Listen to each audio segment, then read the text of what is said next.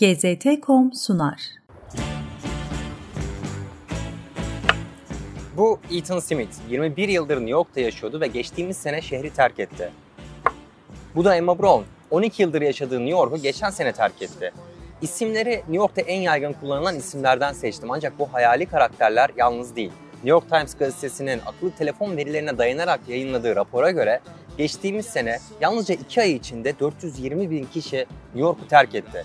Peki insanlar New York'u neden terk ediyor? Propagandanın bu bölümünde nerede eski New York diyeceğiniz gerçekleri konuşacağız. New York pek çok şeyiyle meşhur. Müzikaller, pizza, donatlar, 2000'lerde çekilmiş sitcom dizileri ve daha pek çoğu. Hepsi de dünyanın en popüler şehirlerinden biri olan New York'u bir rüya şehri haline getiren detaylardan. Ancak giderek daha fazla kişi bu rüyanın artık bittiği düşüncesinde hemfikir. 7 Ocak'ta BBC'de çıkan bir makale New York ölmedi ama yaşam destek ünitesine bağlı başlığını taşıyor. Gelin bu yaşam desteğine bağlı şehrin konuşulmayan yanlarına birlikte bakalım. Çöpler Söz konusu metropoller olduğunda çöpler ciddi birer problem olarak karşımıza çıkıyor. Bazı metropoller bu sorunu çözebiliyor, bazıları ise çözemiyor. New York çözemeyenlerden. New York valisi geçtiğimiz sene sokaktaki çöp yığınlarının kaldırılması için ulusal muhafızları göreve çağırmayı teklif etti. New York Belediyesi'nin çöp toplama hizmetleri özel şirketler tarafından yürütülüyor. Ancak bu hizmet 2020 yılına kadar sürekli artan nüfus karşısında yetersiz ve çoğu zaman aksıyor. Amerikan Ulusal Bilim Akademisi'nin 2017 yılında metropoller arasında yaptığı araştırmaya göre New York açık ara farkla dünyanın en kirli metropolüydü. Pandemiyle birlikte ise şehrin çöp sorunu çok daha içinden çıkılmaz bir hal aldı. Tabii çöp sorunu yalnızca çöp sorunu olarak karşımıza çıkmıyor. Bu da New York'un bir başka büyük sorununu gündeme getiriyor. Kötü koku.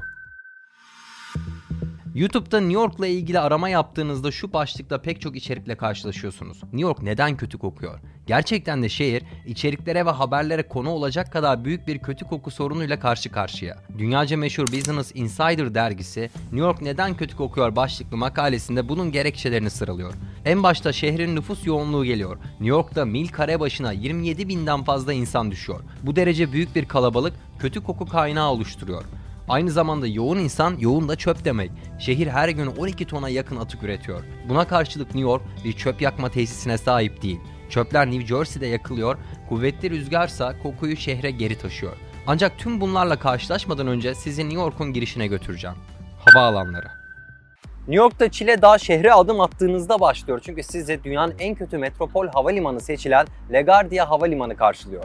LaGuardia is listed as the worst airport in the world. Başkan Joe Biden 2016 yılında LaGuardia Havalimanı'nı dünyanın en kötü havalimanı olarak niteledi ve 3. dünya ülkelerinde bile böyle bir yer olamaz dedi. Biden bu benzetmeyi yapan tek kişi değil. Voice of America'da 2018 yılında yılda 68 milyon turist ağırlayan New York'un sahip olduğu 3 havalimanını dünyanın en kötü havalimanları olarak nitelendirdi. Tamam New York'un havalimanları dünyanın en kötüleri listesinde başı çekiyor olabilir ama orada çok vakit geçirmiyoruz diyorsanız size dünyanın en kötü metro ağından bahsedeceğim. New York metrosu. Sık sık su baskınlarıyla haberlere yansıyan New York metrosu ya da kısa ismiyle MTA, dünyanın en eski ve en geniş metro ağlarından biri. 60'lı yıllara gittiğimizde bu bir devrimdi. Ancak bugün aynı şeyi söylemek mümkün değil. Hem rayları hem trenlere hem de istasyonların standartlarına baktığımızda karşılaştığımız manzara korkunç. New York Times'ta çıkan New York metrosu nasıl kötü hale geldi adlı makale bunun sebebini 1990'lardan beri doğru yönetilmeyen belediye bütçesine bağlıyor. Bazı istasyonlar neredeyse inşa edildiğinden beri hiç dokunulmamış gibi pis ve yıkık. Trenlerin içi dahil neredeyse her yer çöp içinde. Trenler yoğun saatlerde bile 10 dakikada bir geliyor ve hızları son derece düşük. New York metrosunu çekilmez hale getiren önemli detaylardan biri de havalandırma eksikliği. Hem istasyonlar hem de trenler teknolojik olarak havayı soğutmada yetersiz. Bu yüzden özellikle yaz günlerinde bu metroları kullanmak işkenceye dönüşen bir eylem oluyor. Metrolarda oluşan havanın dışarı verilmesi ise ortaya şehrin her yerinde havaya salınan buhar bulutları çıkarıyor. Sokaklarda yürürken yüzümüze doğru gelen bu bulutlar şehirle ilgili bilinmesi gereken bir başka önemli detay.